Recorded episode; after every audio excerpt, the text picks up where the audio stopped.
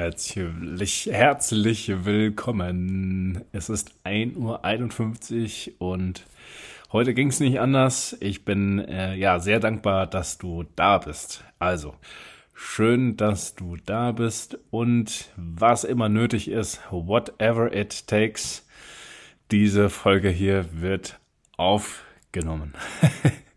ich klapp, klapp den Laptop auf und leg los mit der Aufnahme und schon habe ich wieder mehr Energie. Schön. Ja, wir starten mit der Atemübung. Ha, da fällt mir was Cooles ein. Ich mache sie erst mit dir und dann mache ich sie auch selbst. Und zwar bis vier zähle ich mit dir gemeinsam und dann, ne, währenddessen atmest du ein, dann hältst du die Luft an bis sieben und dann atmest du aus bis acht und das Ganze machen wir vier Runden lang. Los geht's. Einmal komplett ausatmen.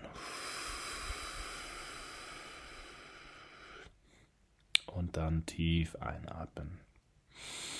Zwei, drei, vier. Luft anhalten. Zwei, drei, vier, fünf, sechs, sieben, acht. Luft ausatmen. Zwei, drei, vier, fünf, sechs, sieben, acht. Luft einatmen, Runde zwei, drei, vier. Luft einhalten, zwei, drei, vier, fünf, sechs, sieben. Luft ausatmen, zwei, drei, vier, fünf, sechs, sieben, acht. Luft einatmen, zwei, drei, vier. Einhalten, zwei, drei, vier, fünf, sechs, sieben und ausatmen. Zwei, drei, vier, fünf, sechs, sieben, acht. Luft einatmen. Zwei, drei, vier, halten. Zwei, drei, vier, fünf, sechs, sieben und ausatmen. Zwei, drei, vier, fünf, sechs, sieben, acht. Übrigens, wenn ich die Atemübung selbst mache, und das mache ich auch jetzt gleich, sogar hier mit dir gemeinsam, also wenn du es dann noch ein weiteres Mal mitmachen magst, ohne dass ich zähle, sondern du einfach wir das miteinander gemeinsam machen, dann mach gerne mit. Ansonsten genieß einfach die Ruhe und konzentriere dich auf deinen Atem. Also feel free, was immer du magst. Einen kleinen Hinweis habe ich dann noch für dich für die Atemübung für den Moment, wenn du es nämlich alleine machst, diese Atemübung. Ich zähle ja die Runden mit meinen Fingern immer mit, sodass ich, wenn ich in meinem inneren Dialog sozusagen zähle, also dann 1, 2, 3, 4 und dann 1, 2, 3, 4, 5, 6, 7 und so weiter, dass ich dann selbst eben nicht durcheinander komme mit den Runden. In welcher Runde befinde ich mich gerade und bin ich jetzt schon bei 4 oder bin ich schon bei 5?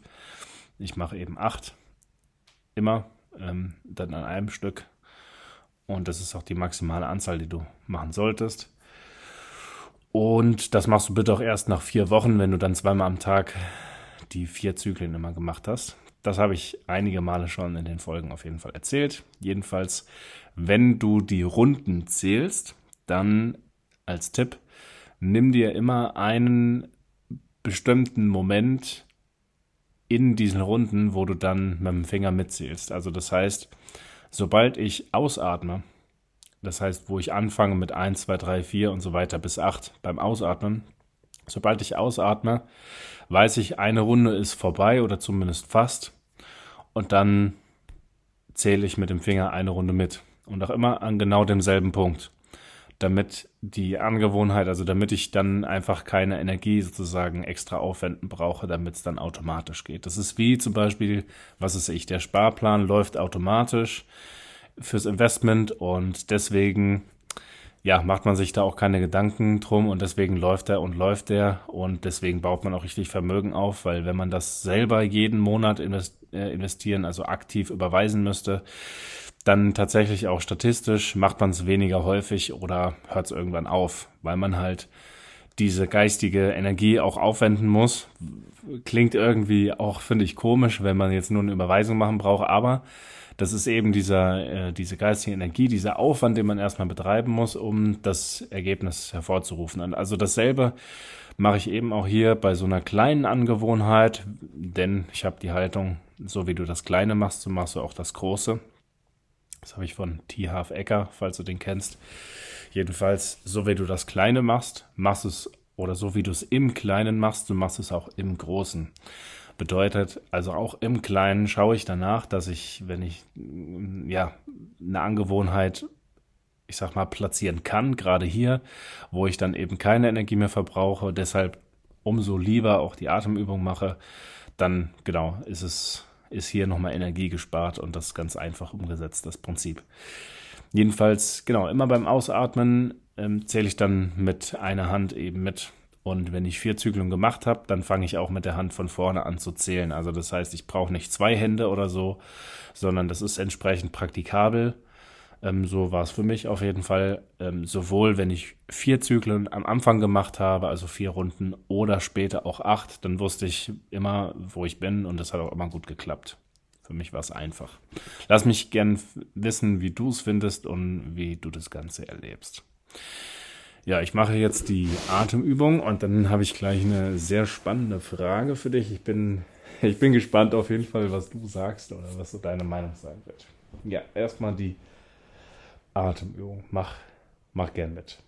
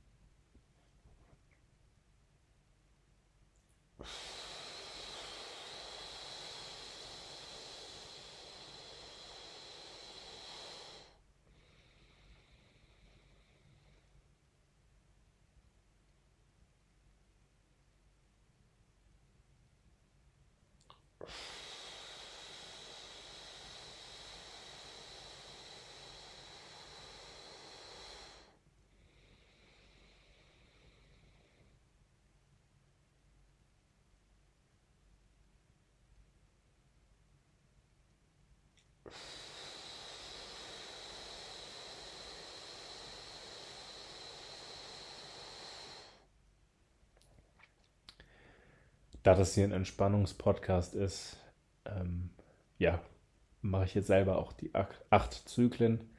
Du kannst währenddessen einfach ganz entspannt einfach zum Beispiel liegen oder sitzen. Konzentriere dich gerne darauf, wie zum Beispiel die, ja, deine Haut oder halt dein Körper die Ablage, auf der du liegst, berührst. Ich mache derweil die anderen vier Zyklen.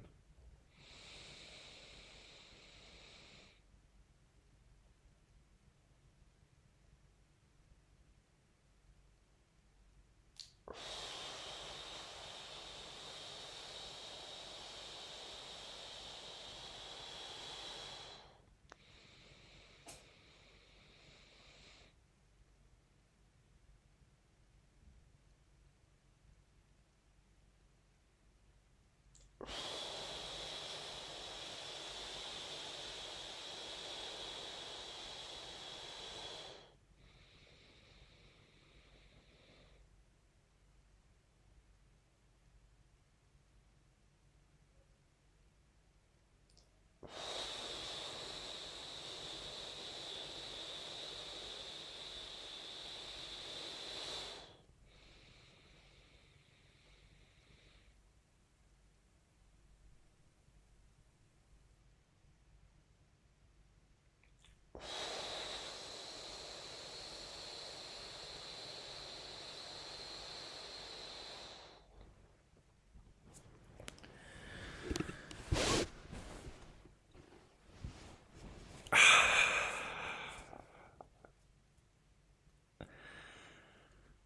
Welcome back.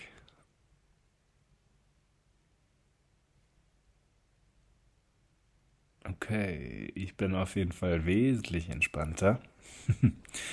Noch entspannter, als ich vorher war.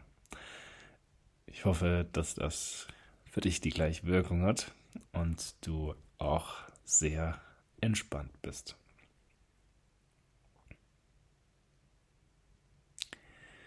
Was ich übrigens noch in keiner von Folge erzählt habe, währenddessen du diese Atemübung machst, es ist ganz egal im Endeffekt, wie schnell du es machst oder wie intensiv oder weniger intensiv du es machst. Es ist einfach nur wichtig, dass du es mindestens zweimal am Tag machst. Ich habe ja in der anderen Folge gesagt, ich mag das ähm, Wort mindestens nicht so gerne, also machst zweimal am Tag. Wenn du es öfter machst, ist es auch in Ordnung. Du kannst es in Alltagssituationen, was weiß ich, im, im Verkehr oder so, jemand hat dir die Fahrbahn geschnitten oder so und fährt dir voll vor oder so und du musst bremsen zum Beispiel, dann einfach zum Beruhigen kannst du oder zum Wiederentspannen kannst du da auch die Atemübung machen. Dann machst du es zum Beispiel einmal eben dreimal an einem Tag. Mehr oder weniger aus Versehen, ne, weil du dann da einfach gerade Bock hattest. Geht mir öfter so, dass ich dann einfach so zwischendrin auch mal Bock habe, das zu machen. Deswegen auf jeden Fall zweimal am Tag. Und dann hast du die langfristigen Wirkungen davon. Die Wirkungen oder welche genau das sind und was das alles bringt, das erzählt der Andrew Weil, also ja, Andrew, denke ich, ist ein Begriff an sich als Name. Das kriegt man bestimmt hin, Andrew Weil oder Dr. Andrew Weil. Wenn du einfach nur 478 Breathing, also 478 Atmung, so auf YouTube zum Beispiel eingibst, dann findet man da ein paar Videos von dem, wie er es genau erklärt und auch die auch die Vorteile davon. Also zurück zum Entspannen und zur Entspannung. Die Frage, die ich dir gerne heute stellen wollte, war, wie gehst du denn mit neuen Informationen um? Heißt zum Beispiel, ich habe neulich in einem Kurs zum, ja, über, also in einem Kurs über Produktivität gelernt, ist es wichtig, die Gesundheit als Priorität Nummer eins zu haben. Danach zum Beispiel Business, danach Beziehungen oder auch sogar andersrum, das heißt Platz zwei Beziehung und Partnerschaft und Familie auch vielleicht auf Platz drei insgesamt und dann Platz vier Business. Also je nachdem, wie man das macht, wie man das handhabt. Ähm, ich halte für sinnvoll, auf Platz eins die Gesundheit zu haben, weil einfaches Argument, wenn du dich und die Gesundheit, also deinen Körper und dich so in der Form nicht mehr hast, dann kannst du alle anderen Dinge auch nicht mehr machen. Also, wie sagt man so schön, Gesundheit ist nicht alles, aber ohne Gesundheit ist alles nichts. Ähnlich sagt man es ja auch sogar mit Geld oder gibt es diesen Spruch auf jeden Fall, ähm, Geld ist nicht alles und ohne Geld ist ja wahrscheinlich nicht alles nichts, aber es zumindest macht wahrscheinlich das Leben etwas weniger Spaß. Also ganz ohne zumindest. Ja, ähm, zurück zum Thema. Wie gehst du mit neuen Informationen um? Heißt, ich habe diese, dieses, diese Prio, hey, Gesundheit ist das Allerwichtigste. Gut, das habe ich natürlich schon mal gehört. Ähm, es war nur so in der Form, ähm, hatte ich nie so präsent, das einfach als erste Prio zu haben. Und vor allen Dingen, ähm, da diese Information war ja für mich in der Vergangenheit auch schon mal neu und habe es nicht sofort komplett umgesetzt. Und jetzt, sag ich mal, habe ich es mit aus einem anderen Blinkwinkel nochmal gehört und gesehen und mir ist klar geworden, hey, es gibt da ein paar Bereiche, da kann ich auf jeden Fall das auch mehr für mich noch die, zur Priorität Nummer eins machen. Zum Beispiel, ich ernähre mich vegan, schrägstrich vegetarisch. Und da ist ja das Supplementieren total wichtig. Jetzt ähm, habe ich also auch neulich einen Tipp von einem Kumpel bekommen und zwar am besten morgens oder einmal am Tag auf jeden Fall so ein Glas gemixt mit Kurkuma und ich glaube es war Zimt. Das zusammen gemixt eben einmal trinken, das ist gut für die Verdauung. Das ist schon mal so ein Thema. Da gibt es ja noch so bestimmte Algen, ähm, Chlorin, nee, wie heißt das nochmal genau? Auf jeden Fall ähm, mit C HLO und dann auch eher sogar tatsächlich Ich weiß nicht mehr ganz genau, wie das alles heißt. Jedenfalls gibt es da verschiedene Algen, die man wohl zu sich nehmen sollte. Im Winter eher auch Vitamin D. Und dann gibt es noch Vitamin B12 und das auch. Also es gibt so ein paar, ja, ich sag mal, Hauptfaktoren ähm, und Hauptvitamine und so Sachen auch, die sollte man supplementieren, dann vor allen Dingen als Veganer oder als Vegetarier. Also mir ist aufgefallen, zum einen, okay, das habe ich auf jeden Fall für mich noch nicht zur Priorität gemacht. Ist in dem Sinne unvernünftig, weil ich habe es einfach ignoriert. Und, und habe gedacht, komm, ich bin jung irgendwie oder wie auch immer, ne? Ich brauch's nicht. So. Das war schon recht arrogant, nur im Endeffekt meine innere Haltung war, ich werde schon nicht brauchen, es wird schon gut sein, ja. Hab mir da irgendwie so die Scheu Scheuklappen aufgesetzt. Andererseits war es zum Beispiel auch so, dass ich das Gym, also ich bin zwar gerne ins Fitnessstudio gegangen, halt nur noch nicht regelmäßig dreimal die Woche. Und ich glaube so, ja, mindestens dreimal die Woche, also bei zwischen drei und was weiß ich, sechs Mal oder so, ist bestimmt gut, halt, je nachdem. Wenn man jetzt sechs Mal geht und ich will ja jetzt nicht Bodybuilder werden und auf die Bühne gehen oder so, nur ähm, ich glaube auch bei, bei bis zu sechs Mal kann man noch recht gesund ähm, trainieren. Man steuert ja selber dann auch die Intensität und so. Aber auch das kann ich mir noch gar nicht so vorstellen. Äh, beziehungsweise so vorstellen kann ich es mir schon. Es ist für mich nur noch etwas weiter weg. Und genau deswegen möchte ich eben auch wissen, wie gehst du mit neuen Informationen um? Das heißt, wir ähm, lernen ja oder sehen was, das sei es drum, sogar einfach in einem YouTube-Video. Und dann ja, häufig macht das mit einem was. Ich hatte eine andere Situation, also zum Beispiel, um, um dieses Beispiel abzuschließen, mh, hm, Priorität, also Gesundheit wird zur Priorität Nummer eins. Also ich bin schon auf dem Weg. Deswegen, es war ja auch nicht ganz neu, es war eher nochmal so eine Wiederholung. Und mh, hm, es gibt eine, eine andere Sache, die, die da nochmal besser äh, zutrifft. Jedenfalls, ich darf auf jeden Fall das mal noch mehr sag ich mal, auf Priorität Nummer eins machen. Ich fand es eine tolle Erkenntnis und auch total wichtig. Ähm, ja, manche Sachen supplementiere ich schon. Ich gehe schon ins Fitnessstudio, halt nur nicht so regelmäßig, wie es auf jeden Fall gehen würde oder es auf jeden Fall besser wäre. Ebenso ein bis dreimal mache ich bisher, so pro Woche grob. Und naja, das wird auf jeden Fall. Das ist cool, weil da stehe ich schon ganz nah davor, das dass ich dann regelmäßig, also noch viel regelmäßiger schaffe und dann auch gut supplementiere übrigens. Ja, und ein anderes Beispiel, da ist es so gewesen, ich habe dir ja von sieben Wege zur Effektivität erzählt und halt auch von dieser Einleitung, die ja etwas länger ist, bevor das erste Kapitel losgeht, also so der erste der sieben Wege dann vorgestellt wird. Und es ist wichtig, dass man die den persönlichen Erfolg vor dem öffentlichen Erfolg, dass man dort eben erst wächst und aus der Abhängigkeit in die Unabhängigkeit kommt. Gesellschaftlich, also kleiner Side-Fact, gesellschaftlich ist es ja so, dass die Unabhängigkeit als, ja, also dass die, dass die sehr hoch gehalten wird, so als Wert oder als Prinzip. Und weil er spricht da in dem Buch der Autor hauptsächlich von Prinzipien zum Beispiel. Also es geht noch tiefgreifender als, als Werte. Also Prinzipien an sich. Und die, ja, in der Gesellschaft wird halt Unabhängigkeit so sehr hoch gehalten, aber im Endeffekt geht es ja darum, dass wir gemeinsam, ne, also mit, mit starken Synergien gemeinsam mehr schaffen, als man das einzeln könnte. Und dann ist man eben ja, ich sag mal in dem Sinne, als Einzelmensch vielleicht an sich unabhängig, zum Beispiel emotional unabhängig. Aber man ist durchaus auch von anderen Menschen ähm, auch trotzdem noch abhängig, weil man ja was Größeres schafft zusammen. Was Übergeordnetes. Ja, jedenfalls beim, beim ersten Lesen, da hatte mich das eher so ein bisschen genervt. Ich habe das dann einfach ignoriert. Das war nämlich so diese eine Umgangsform, die ich mal ansprechen wollte. Also eine Möglichkeit ist ja dann, das einfach zu ignorieren. Ähm, habe ich ignoriert, dass in dem Moment fand ich es nämlich blöd, dass man erst den privaten Erfolg sozusagen mehr oder weniger abschließen muss. Also dass man dort erst wächst und dann öffentlich Erfolg haben kann, also mit anderen Menschen gemeinsam. Das heißt öffentlich.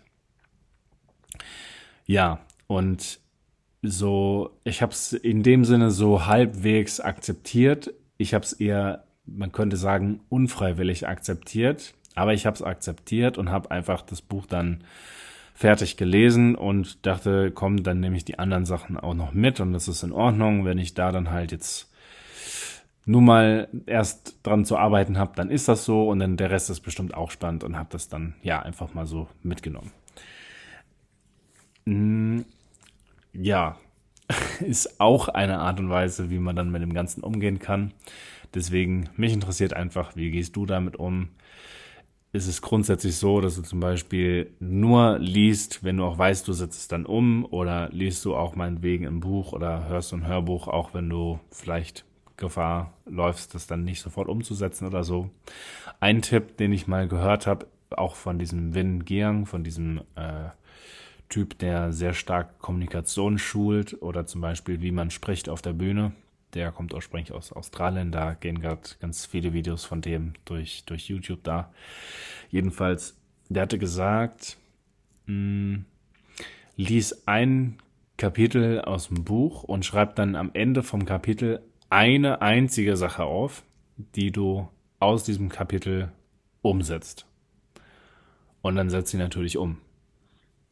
Auch eine Variante, weil, naja, da stehen so viele Informationen drin und so viele Dinge, die man eben umsetzen könnte. Es ist viel, also auf gar keinen Fall dieses, diese Analyse-Paralyse haben oder Analysis Paralysis, glaube ich, heißt das auf Englisch. Also das auf gar keinen Fall haben, das lieber vermeiden. Dann ist es lieber, ne? Dann ist es besser, eine Sache, eine einzige Sache rauszupicken und die dann zu machen. Im Endeffekt sind die Sachen oder viele davon sowieso neu. Und alle umzusetzen ist eben perfektionistisch und häufig ist es so, ne, perfektionistisch oder Perfektionismus grundsätzlich hält dann eher vom, vom Umsetzen ab. Es gibt ein paar verschiedene Reaktionen auf Perfektionismus. Also wenn man den selber hat. Es kann zum Beispiel äh, die Form an sich dann annehmen, dass man zum Beispiel gar nicht jetzt erst startet. Fand ich auch spannend, als es war ein anderes Buch jetzt, von dem ich spreche, als ich das gelesen habe. Ja, gar nicht erst starten, weil du weißt halt, ne, es geht, geht nicht perfekt oder zumindest nicht in deiner eigenen Ansicht perfekt umzusetzen. Was auch interessant ist, weil zum Beispiel Perfektionismus ist sehr, sehr subjektiv. Für den einen ist ein bestimmtes Ergebnis total das der absolute optimale Zustand und für den anderen ist aber dasselbe Ergebnis gar nicht perfekt oder überhaupt gar nicht die, ja, in dem Sinne richtige und daran hängt es ja auch an dem Wort richtig, die richtige Lösung zum Beispiel zur selben Fragestellung. Ähm, ich überlege gerade, ob mir dazu ein, ein Beispiel einfällt. Also, ja, grob gesagt, stell dir vor, in der Uni, es geht um eine Abgabe und es geht darum, dass man ähm, ja eine bestimmte, eine, eine bestimmte Textaufgabe löst. Und der eine sagt, es ist perfekt, wenn wir zehn Seiten geschrieben haben. Der andere sagt, es ist perfekt, wenn wir 3000 Wörter geschrieben haben. Ich weiß gerade nicht ganz, ob das Verhältnis so hinkommt. Also, ich glaube, 3000 Wörter ähm, sind, glaube ich, sind keine zehn Seiten. Aber, also, ob das vom Verhältnis her ungefähr hinkommt. Aber, naja, für den einen ne, sind es vielleicht 3000 Wörter, für den anderen sind es 10 Seiten, für den anderen ist es perfekt, wenn nur deutsche Hauptsätze enthalten sind, also ohne Nebensätze und Kommatas, also Kommas, Kommatas, genau. Nee, Kommata, so heißt es. Und wieder für eine vierte Person meinetwegen, die sind sogar alle vier in derselben Gruppen, in derselben Gruppe für dieselbe, für, für die, für die Abgabe, die sie gemeinsam machen wollen. Und wieder für die vierte Person ist es perfekt, wenn ganz, ganz viel, ganz viele Nebensätze enthalten sind, damit es möglichst kompliziert klingt, weil es muss ja ein akademischer Text sein und ja, ich glaube, das alleine ist schon ein ganz griffiges Beispiel. Also für jeden ist Perfektionismus oder mh, mm, die perfekte Lösung, sag ich mal, das perfekte Ergebnis, ist für jeden sehr, sehr, sehr subjektiv. Schon allein das war auch eine wertvolle Erkenntnis. und dann gibt's eben, wie gesagt, weitere andere Möglichkeiten, wie du so mm, ja mit Perfektionismus umgehst, also sofern du ihn hast. Mm, zum Beispiel eben mit so dieser über, also mit zum Beispiel einer gewissen Art von Präzision eben, das ist so diese typische Form, die man kennt und die die meisten erstmal denken, also was so der, der Standard ist oder was sie unter Perfektionismus verstehen, so die meisten, so was sie als Bild davon haben. Und beispielsweise, mm, es gibt ja auch Berufe, da ist ja auch an sich Perfektionismus sehr, also zum Beispiel sogar notwendig, eben hilfreich, wollte ich sagen. Heißt, also ein Chirurg, der sich perfekt konzentrieren muss für acht Stunden lang, weil er eine sehr lange OP hat, das ist ultra wichtig, dass er sich extrem fokussieren kann und konzentrieren kann. Was nach den Stunden passiert, wenn äh, nach den acht Stunden nach der OP dann passiert, das ist bei dem Chirurg ja dann eigentlich egal. Ähm, das heißt, da muss er dann nicht mehr perfekt sein danach, weil dann ist die OP, also sein hauptsächlicher Job als Chirurg, halt eben getan. Und ähnlich kannst du eben Perfektionismus auch sehen. Vielleicht betrifft das jemanden in deinem Umfeld, vielleicht betrifft es auch dich selbst. Mich hat es auf jeden Fall betroffen, als ich das damals gelesen hatte in dem, in dem Buch. Das heißt übrigens zehn Fehler, äh, zehn dumme Fehler von klugen Leuten. auch der Titel schon, fand ich sehr witzig. Jedenfalls, mh, hm, das heißt, wie gesagt, um, um das einmal rund abzuschließen, Für dich solltest du perfektionistisch in manchen Situationen sein oder vielleicht auch in vielen, dann sei dir definitiv bewusst, dass es Situationen gibt, wie bei einem Chirurg, da ist es sehr, sehr sinnvoll, eine gute Arbeit abzuliefern, was ja nach wie vor äh, subjektiv ist. Manchmal gibt es ja vielleicht auch Vorgaben vom Chef oder so, wo man dann diese Vorgaben erfüllen, besonders gut erfüllen möchte, beispielsweise. Jedenfalls, es gibt Situationen, da ist es sinnvoll, präzise zu arbeiten, fokussiert, ähm, ne, ein gutes Ergebnis abzuliefern und so weiter. Und es gibt Situationen, da ist das mäßig wichtig, also zum Beispiel mittelwichtig. Und es gibt Situationen, da ist es gar nicht wichtig, vielleicht 0 von 10 oder nur eine 1 von 10 oder so. Und für dich ist im Endeffekt nur wichtig zu verstehen und eben zu sehen und zu beobachten, wann ist es wirklich entscheidend und kritisch, also im Sinne von entscheidend, und wann ist es einfach überhaupt gar nicht wichtig und wo kann ich es ablegen und vor allen Dingen mir die Energie, die Zeit, die Mühe, das Geld und so weiter sparen.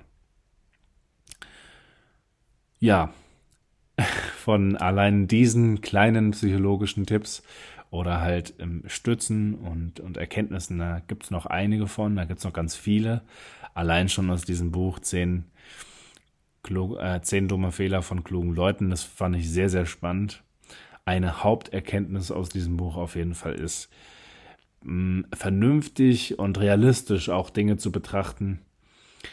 Mh, ja, das lasse ich erstmal so stehen das war auf jeden Fall eine so grundsätzliche Erkenntnis, was heißt eigentlich Realismus, weil grundsätzlich fand ich eher, dachte ich eher, Realismus ist was Schlechtes. Das sind so, das hatte ich eher so diesen Skeptikern zugeordnet.